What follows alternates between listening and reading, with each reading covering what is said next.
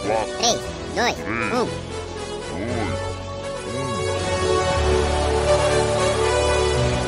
Top 5.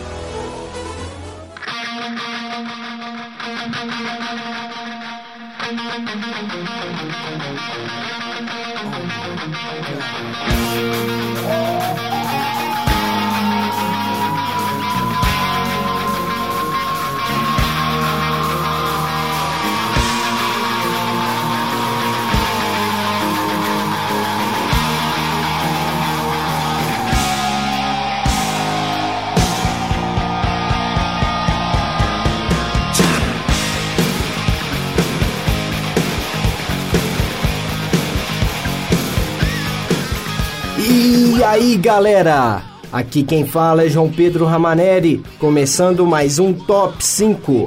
Nessa edição você vai conferir um dos gêneros mais fascinantes da música, o hard rock.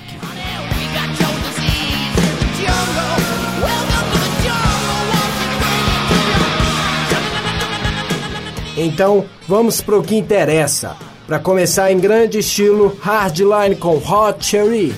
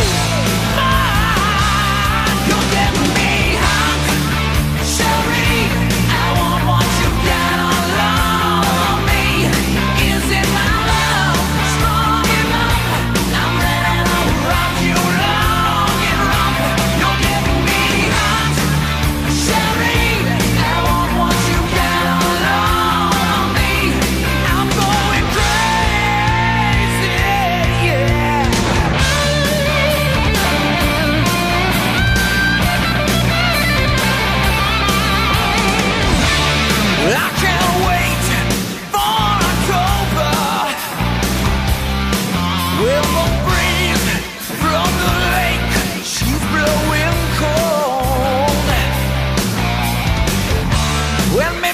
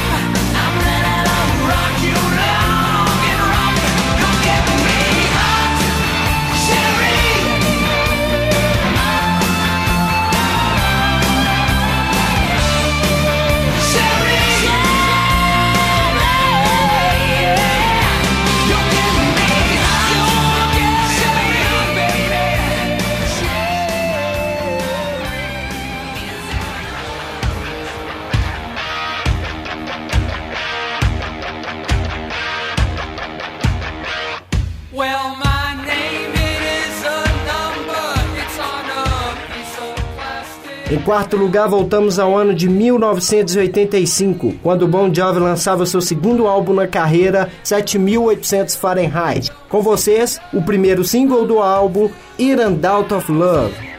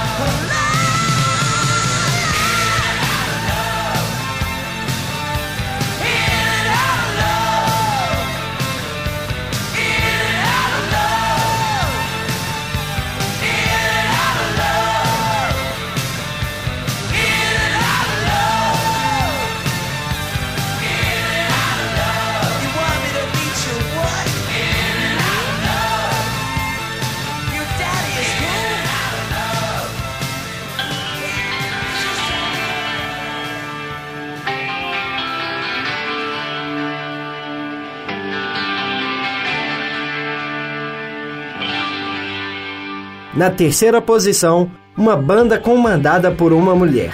A voz marcante de Sandy Saraya levou um considerável sucesso ao final da década de 80, alcançando por algumas vezes a lista das 100 mais tocadas da Billboard. Então, no terceiro lugar ficamos com Saraya, Love Has Tank Stone.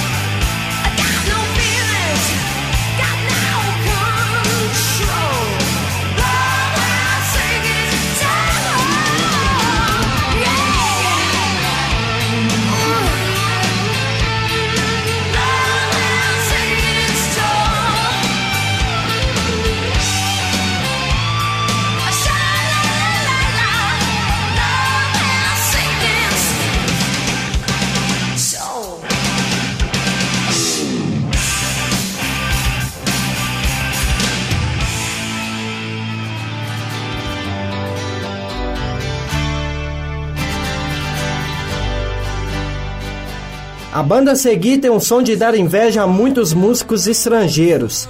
Quem disse que no Brasil não tem banda de hard, certamente não conhece esses caras. Na segunda posição, Cross Rock com My Life.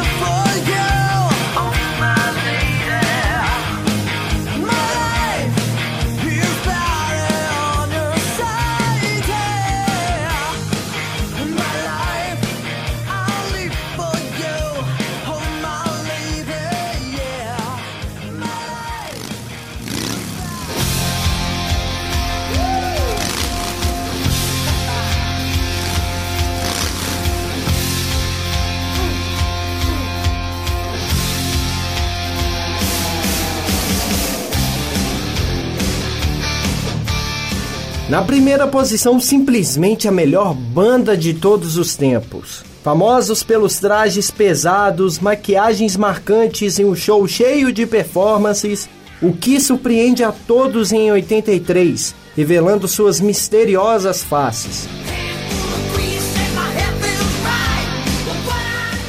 A estratégia de chamar a atenção de todos na época foi sem dúvida genial.